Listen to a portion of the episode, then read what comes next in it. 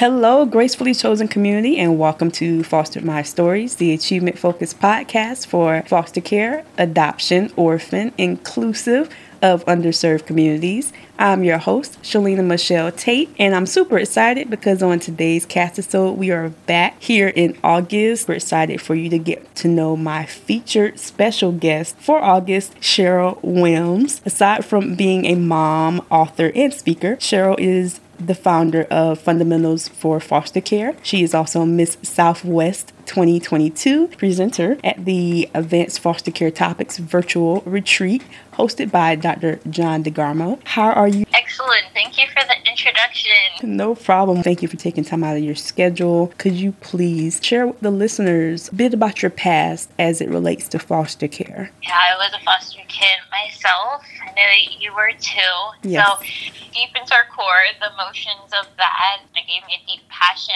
for the way I wanted to be treated and I've kind of felt like I have to do something about it. Can't ever stop trying to make life better for those that are in the foster care system. Cheryl, could you tell listeners a little bit about how your sister first started in the system and then how that affected you and then how you came part of foster care? Thank you for the question. I'm just starting telling my story. I was five or six years old. I had an older sister that was six years older than me, mm-hmm. my role model. She just seemed so confident, and no matter what anybody said or did, she mm-hmm. stood up for herself, and she always found a way to make life better for me and her both. Taught me a bunch of skills. We shared a room, so I knew she wasn't happy, and their word abuse came up, and she yeah. asked me if I knew what that was, but I was just, you know, not even in kindergarten yet. Remember having her run away? I mean, like putting the pillows there, like you know, my parents would come in and check if we were asleep, and that was part of the reason she ran away. Is Dad would watch us sleep. How mm. creepy is that? I feel like often in abusive families, they pick one kid to abuse. I was not being abused, but she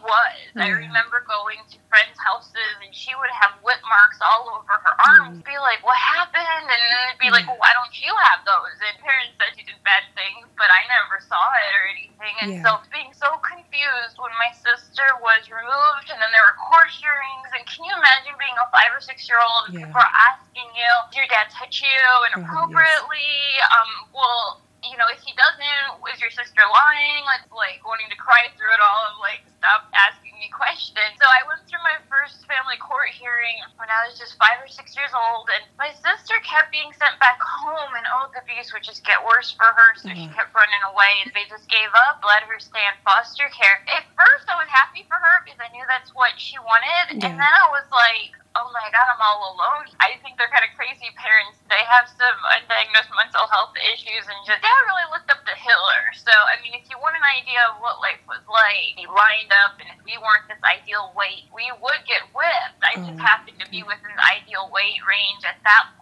but my sister was too skinny, and if I gained any weight, I was on the borderline of too heavy. My dad wanted us to fear him, so get used to what you're used to. I didn't know anybody else might have a different upbringing, but yeah. he abuse started really soon after my sister left, and the threats of if I do what my sister did, betray him, you know, I'm so much worse. Terrifying, really confused about why my sister was in foster care, but I yeah. wasn't. Will I ever see her again? Is she alive? My dad would say that she was being raped every day in foster care. So it wouldn't be better for me there. And got really shy and timid and just tried not to talk to anybody. It was questions throughout the whole neighborhood of what happened to your sister? And like, I don't know. What do you mean you don't know? Your sister doesn't just disappear. It was a really hard upbringing, but I just kind of retreated into academics and being quiet. Appreciate your honesty and can imagine that, you know, just any of that is kind of hard to talk about. When you got older, did you start to understand more in relation to the marks and actually seeing what she went through, or did it just take a different path for you? Was it just more so psychological? Verbal abuse? That is a really excellent question.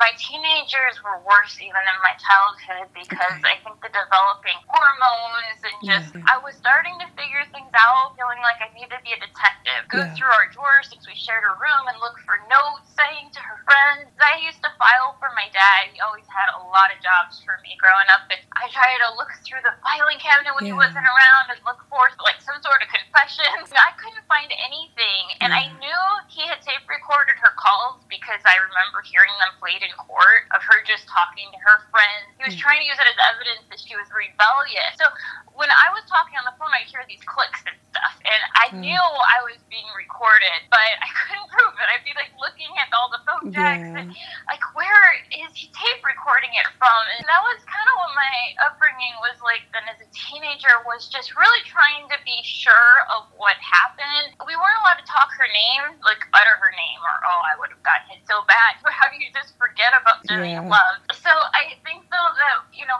there was this one memory that always haunted me, and that was when my dad fondled me. I was mm. asleep in my mom's bed, yeah. but he said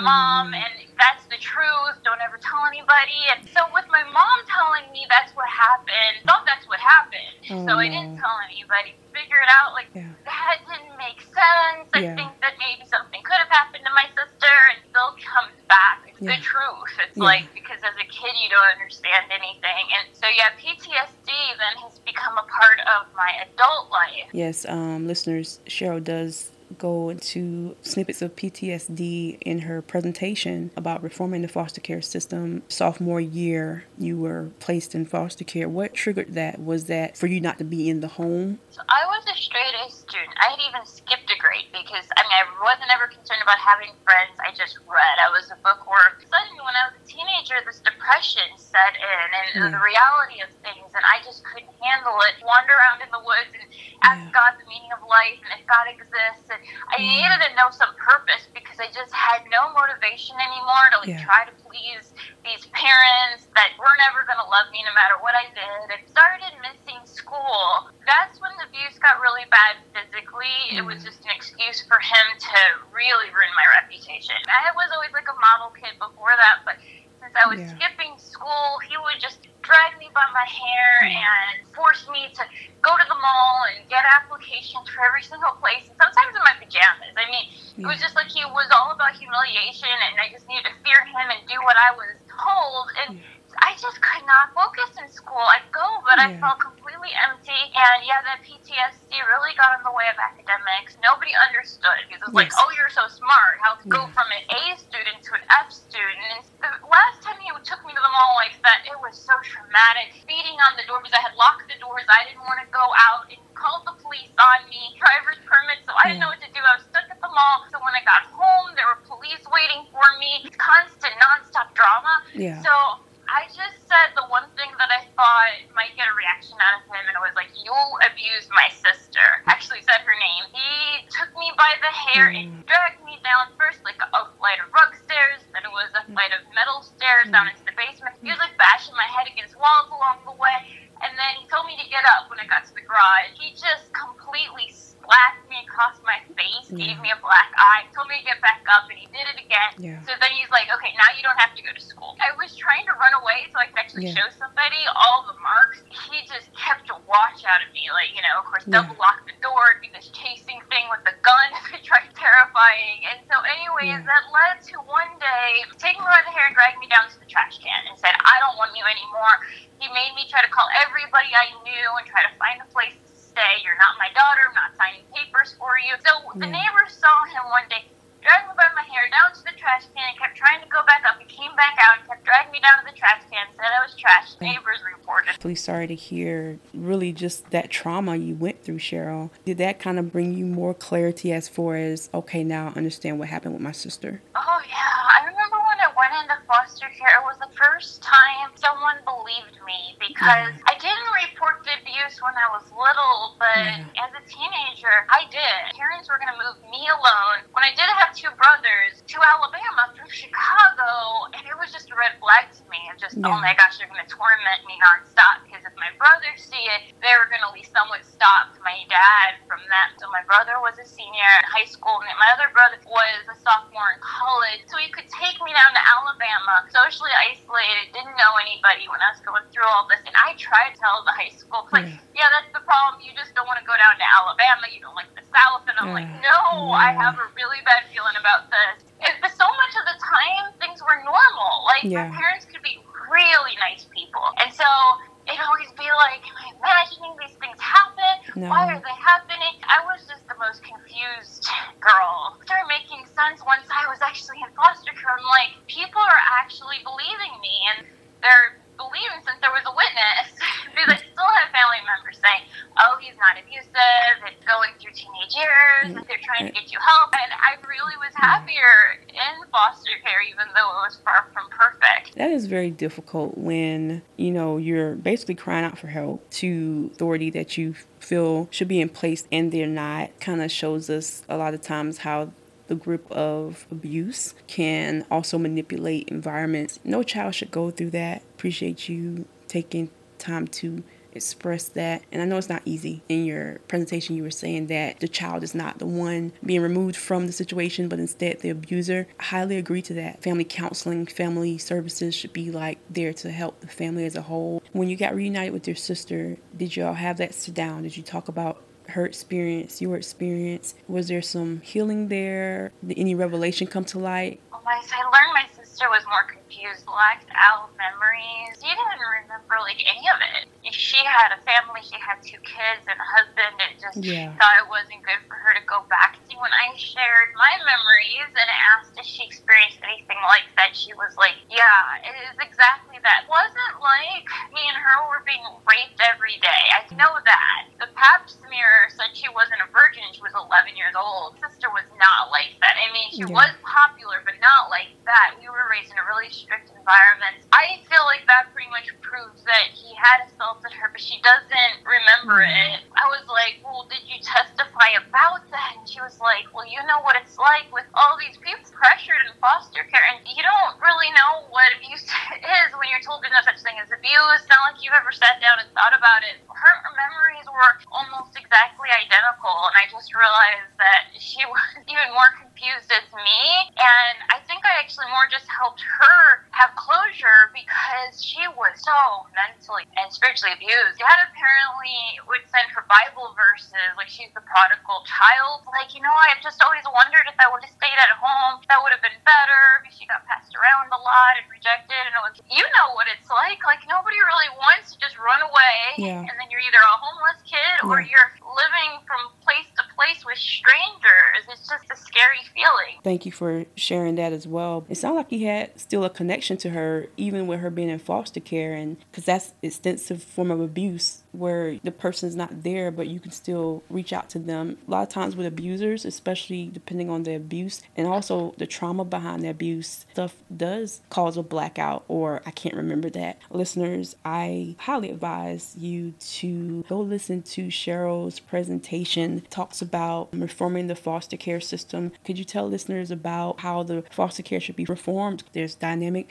social workers, individuals, there's leaders, but as a whole, kids and youth do get failed to worse abuse, even in foster care. I know that's a, a very hush hush thing to say, but could you tell listeners of how the foster care should be reformed and how can that be tackled? The first step is really actually getting an agreement with the leaders in the foster care system Mhm. because even making that presentation, I asked a few people that I really respected that had been in foster care to look it over. You know, there's a lot controversial when it comes to how to reform foster care. Learned a lot actually through giving that presentation because some of my motivation came from I wanted to be a parent to all these kids in foster care and really treat Yeah. them like family because I know the feeling of yeah. I loved your presentation when you said people that do it need to do it for the right reasons, please, Yes, or just don't even take in these kids. Yeah, I also experienced people just being like, you are just a normal foster kid. You know, they don't get extra money for me, so I Yeah. wasn't like special or important. Yeah, Comparisons to their biological kids yeah. that it just I'll never be really their kid. It hurts so badly. So I really think that we need to be pickier about who's taking in these kids, but since there's a shortage of homes, it's Yeah. like, how do we do that? So that's why the whole first step that I talked about, it has to do with less kids going into foster care. And I mm. do think that's a solvable problem. I do think that a lot of families just need support. They Yeah. want it, they want the help. Say probably 50, 60% of families that have their kids removed, I don't think they needed to be removed. But I hmm. do think that in my situation, my parents weren't willing to go through a day of counseling or anything Yeah. to keep me. They didn't even want me. So it wasn't resolvable through prevention for my story. I'm one of those people who just think it's completely preventable. Nobody should go into foster care because, I mean, some parents who die and they have orphan kids, and then just some that just really abusive and dysfunctional. So, but I think that when we come to agreement as leaders, that's when we can start taking the steps needed. Things that I learned is that a lot of kids do not want to be adopted at mm. any age. Because when I was 17, I wanted to be adopted, but I didn't ever get adopted. So Yeah. I don't know what that's like. And so I learned through Lena Hull's presentation about adoption also comes with grief. Since I didn't experience it actually changed my direction in my life of where I want to go. So I wanted to adopt. Now I think I really just want to focus on the aging out support. I know that you think that's really important too. Just want to show pure love Yeah. never harm anybody. And I think that it's a really good idea to just support these young people getting on their own two feet. Because I think healing comes from independence. Yeah. You just want somebody to love you, and that's going to heal you. And then people just hurt you and hurt you and hurt you. Yeah. There's not enough good, loving people in the world. If there was, we wouldn't have an issue. Since there aren't often dependable caregivers, I really believe in healing through independence. A lot of us in foster care, we were very independent at a very young age. It's the hardest thing to try to trust somebody, and it really messes with our psyche. I think we need to get these young people on their own succeeding. We need to help them find jobs. We need to help them prepare for interviews. We need to help with things they living in a dorm. It was just so hurtful not having anybody help me move Yes. some stuff in. My roommate, her whole family, Yeah. extended family, come in as like a party when she moved in and got the refridge. I mean, I was grateful for all the stuff, but she'd be like, "Where's your family? Where's Yeah, your people?" And. I had nobody who Yeah. cared. And Yeah. I didn't want to answer that, and so that they can have stuff in their dorm room, that we give them the Yes. microwave, we help them have things of their own, so they can six be mortified or constantly have to tell, "Well, I was a foster kid," you see, and, and nobody really cares. Stand out, and you can get picked on for that. It's very disheartening, especially when you are going from elementary to middle to high school in foster care. For me, unfortunately, had homes where they were more concerned about the stipend. You just said you already get picked on one for being a foster child. It's just like a thing that everybody knows. I don't know why it's looked at as such a oh you're so different but it is coming from a home where my clothes were from the thrift shop, too old for me, hair that wasn't kept up, top of medical and dental issues that was beyond my control. You know, it was hard because kids are cruel. Like you said in your presentation, it's so true that a lot of foster alum really don't find themselves, mostly until later in life, coming to a sense of I have purpose, part of my purpose to then help those in need. I commend what you're saying about there needs to be more of an awareness right where they are. I guess that's the overall message, which of course Dr. DeGarmo does. You do events for secure topics. Your testimony is awesome. Could you share with listeners your adulthood had a major turnaround in just dynamic ways? Could you tell listeners of the journey of becoming Miss Southwest and just really becoming a leader, a speaker, an author, a parent? How did that happen for you? It really was all about love. First step was getting to get reunited with my sister. That happened around when I was 30 years old, and that was my biggest dream at crying the whole time. My kids being born also did. Mm-hmm. I hate to say this. I didn't really even want biological kids. I didn't think. Yeah. Um, and I didn't thought I was infertile too. I had a lot of miscarriages. Kids were kind of this miraculous gift. See now why that was part of my journey Yeah. because so afraid to have kids of my own. Like, what if they're like me? I didn't like myself, but having these beautiful kids that they do have a lot of qualities that I had, and it's like, what's so wrong with them? They're beautiful. They bring me so much joy, and the love and the pride that I had for my kids really helped me feel better about myself Yeah. But, you know, there was abuse that occurred. It wasn't all in my head. And one time I tried to have a Zoom video chat with my mother, and she was just comparing my, why doesn't she know how to say the word giraffe? She was like less than one years old. Like, oh, your brother's kid, he can do it. Constant comparisons yeah. and putting me down really cemented head that I had to raise myself. My kids were put to bed and was this kind of mother that I was to my kids, the kind of mother I've always wanted to be. I keep mothering myself, yeah. but my kids love too, and we're really close. We yeah. love to spend time together. That's been my therapy, and part of the reason I developed the STEAM toy program is because my kids love to do the science, technology, engineering, art, and mathematics. And we have like every STEAM toy imaginable. So they were my STEAM toy testers. Awesome. We'd be spending time together, and I was still going through a lot of trauma. Yeah. There was a divorce. I had gotten raped. I mean, there was a lot of trauma. Spending time mm. with my kids really therapeutic, healing through it. So I was like, this isn't just gifts still felt like a foster kid inside. And yeah. these STEAM toys were just helping me to relax a little bit and get through some tough time healing that, you know, it might be good for foster kids, trauma on, you know, wherever they are. I do hear some cute stories of like when they're putting together robotics, teenagers might come over and help the younger foster kids Aww. and they do teamwork. I just love those stories. As I've been healing, I just have wanted to, you know, bring people up with me and healing together. I think a lot of us are pioneers in this. I didn't yeah. even think growing up child abuse was really a term. To recognize that as legit, and we live in an era, at least, where we can openly talk about it. Yeah. And I think we're making progress, but like you said, I think all of us leaders, at least in the advanced foster care topics, got into what we did because yeah. nobody else was stepping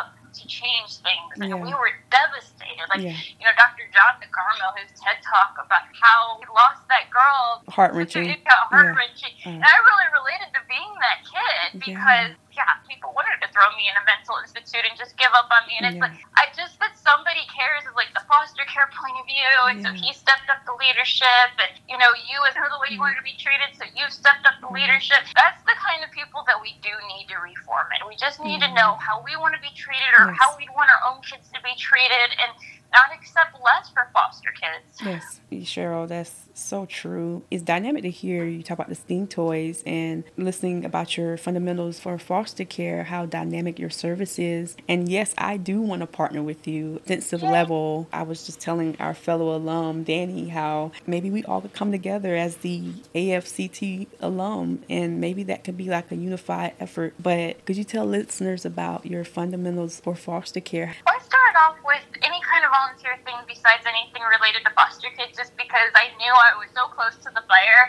Yeah. Nobody's ever accused me of not having passion for this work. yes. when kids are like abused, I just lose my mind. Like I thought I really wasn't ready for it yet, yeah. and it really was a spiritual calling yeah. that felt like God put other things on my heart though to care about. There were people dying, and I was actually thinking of HIV in particular. They didn't have family around, and they're kind of controversial topics, but I just think there should be no reason why people kick out their kids. You know, like the yeah. LGBTQ community, a lot of them end up in foster care because of rejection, and so I was just like, I don't have all the answers to the universe. I don't know if this is right or wrong. I just know I want to serve people that have terminal illness because I had this fear that people were telling him like they deserve this, like you're sinning, and so you deserve to die. And I oh think oh God gosh. just put it on my heart, like oh. I love my people. I love yeah. people. You know, like, yeah. He created these people, like He loves them, and so many just turn away from religion because they think God hates. No. don't believe in it because I don't yeah. think God hates. Really believe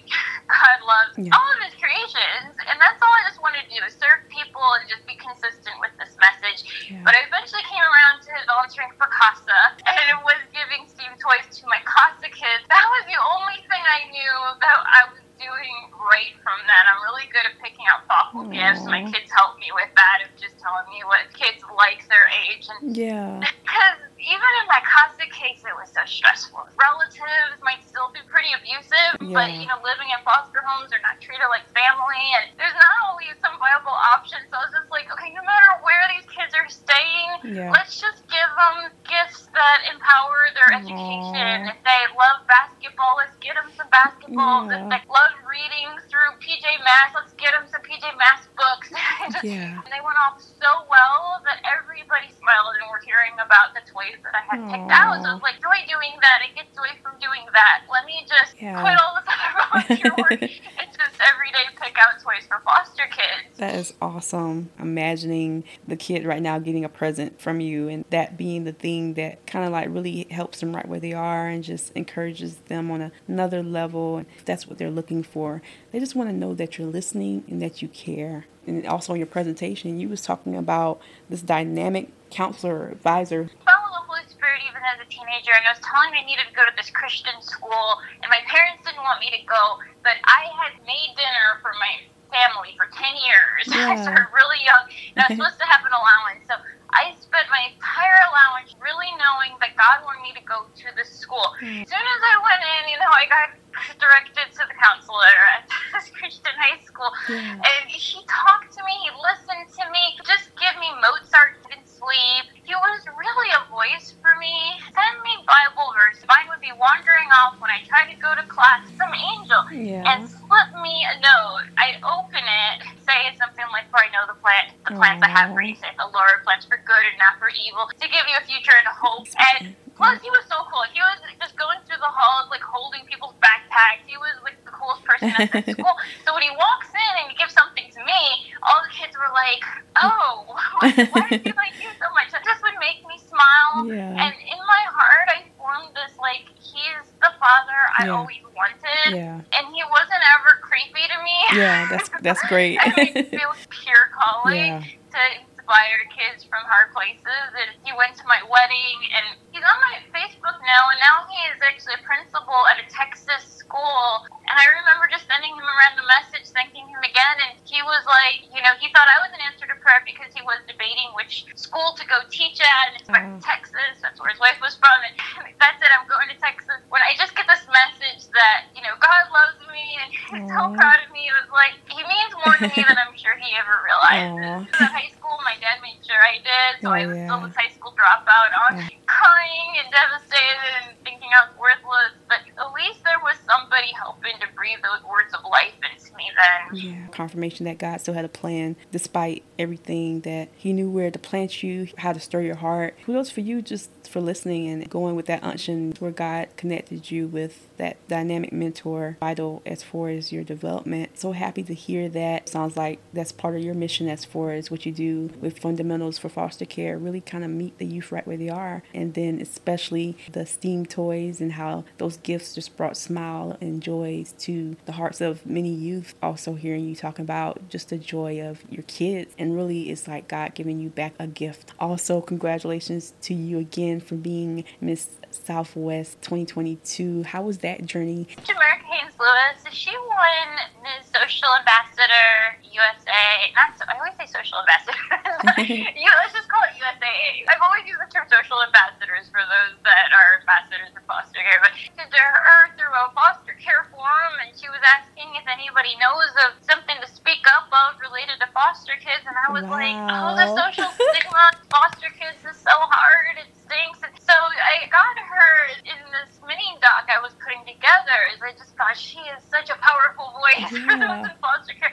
She makes being a foster kid look so good. Yeah. She's so cool, so well spoken. Just got connected through that. She asked me if I wanted to be a part of the pageant, and I was just like, well, she's such a great speaker. I would like to just go down that journey yeah. of it's like a public speaking pageant. Yeah. Thought I'd give it a try, and I put my all in. I was so used to being rejected yeah, foster yeah. care from my family, from everybody. It was like I thought I was worthy of it. I just yeah. thought, but nobody seemed to really get me, like understand me correctly.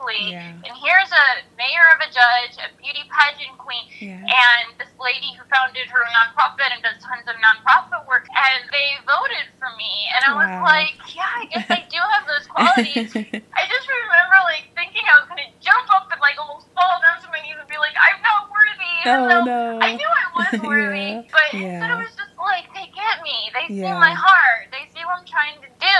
And it really was like this big victory for me. It means a lot to be a role model. And I was so defeated as a teen. And I just yeah. want people to know, like what Jim always says, you are not your circumstances. Yes. Life can change so drastically for you. I yeah. could not see the light at the end of the tunnel when I was a teenager. But, you know, you just keep doing the healing. You keep doing the right things. You keep loving people around you. And better and better. And I yeah. believe that love is beauty, more beautiful. Like your voice is so beautiful to me. It's Aww. a little soft spoken, but just you know, I could listen to it all day. Aww. I mean, I you have that love in your voice, Thank and you. I think it's great. And no matter what happens to you, I want people to just know you don't have to be a failure. You don't have yes. to just given all the people who told you you are a failure, you can make the life that you want. You are your own person. God loves you. I. I just love what I do right now. It is really great. Cheryl, thank you so much for that. And thank you for just really your beam of light and joy that you also bring to your passion. And I do believe God is opening those doors for you to have that platform because it's just His way of confirming that, you know, you've always been special to Him. I thank you for just sharing that dynamic testimony. And I know there's more things to come. Could you tell listeners of your book and your services and how they can get involved? Yes, I wrote an ebook called Turning Trauma into Troubleshooting. And I'm not really one that likes to make a whole bunch of money off of this. I just want people to read it. So, you know, you can just shoot me a message and I'll send you the Turning Trauma into Troubleshooting. We do need volunteers for fundamentals for foster care, but I like to just coordinate with other nonprofits. I yeah. think that's really important to reforming foster care. So there's this big aging out event coming up July 30th in San Antonio, Ooh. Texas. Having this all-star cast come and lots of aging out support. I'm oh, super wow. excited. That's we awesome. need volunteers for that. And I was about to actually just post this list of all the ways people can help. There's going to be a dunking booth. I love dunking booths. lots of different things there. So if people are in Texas and you can help out for that, that would be great. But there's endless ways to volunteer, yeah. no matter what job you have. Like, I think especially when people have an expertise, if you can just lend your expertise yeah. to a foster care nonprofit. I know we could yeah. spruce up our website. So, like, if it's an IT, that's really helpful. We run off of volunteers. Amazing. And sure, could you also share the best email? I know you're also on Facebook, Instagram. Cheryl at fundfc.org. So, my name, C H E R Y L, at F is in Frank, U is in Ulysses, N is in Nancy, D is in Drew, F is in Frank, C is in Charlie, dot .org is my email. And that last part is the website too, fundfc.org. You can check us out there. FundFC is also on Instagram with FundFC. But I am Cheryl Elizabeth Williams on Instagram, and then I'm Cheryl Williams on Facebook. I know yeah. you and I are connected like that. And you can check out Fundamentals for Foster Care, at facebook.com slash fundfc.org. See the good we're doing when people step up to volunteer. Like this really yeah. nice lady's doing the Instagram, and she has a specialty in, I think, social media and, and marketing. And I mean, awesome. even the littlest things, like even if it's just one day a month, she posts something, it means something to me, you know? Yeah. People go out of their way just try to do what they can because everything helps. You got to get the word out there of what foster kids are needing, and there's a lot of ways people can help. Yes. Thank you so much, Cheryl, for just really your time, your journey, and the strides that you're making. I'm super excited, once again, listeners, for Cheryl to have been here because just your participation in the Advanced Foster Care Topics virtual retreat. Once again, listeners, it is on YouTube. You can uh, reach out to Cheryl for that link um, to watch her presentation, PTSD, and just her journey as well. And congratulations on that upcoming event about aging out, which is a dynamic subject to kind of like help youth right where they are. I know the event is going to be amazing, really kind of, you know, helping those youth transition. Please reach out to Cheryl and um, network with her. If you have a nonprofit, you know, just connect with her, let her know what your nonprofit does. Hopefully, y'all can get together as a partnership or just, you know, encouragement or resources that can further help someone else in need. Well, Cheryl, I appreciate you taking time out of your, your schedule today to be here on Fostered My Stories. So honored that your journey has been a, really a testimony to now help countless youth right where they are. And I know your strides is very much appreciated. So Thank you so much for being here today. Thank you, Shalina. And i hope we keep partnering up together. Yes. I think it's important to stay in contact. Thanks for having me on your Aww. podcast. It's one of my favorites. Aww, thank You're you. so informed Aww. what's going on. Well, thank You're you. such a leader. Aww. Such an inspiration. Thank you so much, Cheryl. I, I'm just grateful, like you, to just now be able to kind of help give a voice back to these communities because you know as well as being a leader how we can kind of get pushed to the side and right now people need uh, their voices heard. So I appreciate you for just sharing your testimony. And Also, if your upbringing, community service, or job connects you also to the foster, adoption, orphan, or underserved communities, I would love to have you also on the podcast. You can send a guest request over to Fostered My Story podcast. That's Frank Mary Story with a Y podcast 24 7 at gmail.com. And stay tuned for the full website in development www.frankmarystory an I, not a Y.com. And make sure to tune in Wednesdays Eastern Standard Time via any of the platforms convenient to you. We have Red Circle Podcast, Spotify, Amazon Audible, Amazon Music, Radio Public, or at Google Podcast. There you can catch missed episodes or stay connected for upcoming guest and content. I'm super excited to also for this month be premiering featured Facebook Live guests as well and content. So please remember to tell someone. As always, being fostered, adopted, orphaned, or underserved simply means you're gracefully chosen. Today, Cheryl provided insight to the need to reform the foster care system and how we can contribute to those efforts. If you would like to get involved, please reach out to Cheryl. And thanks so much for your time. Feel free to share this content, reach out, and foster this story. Take care.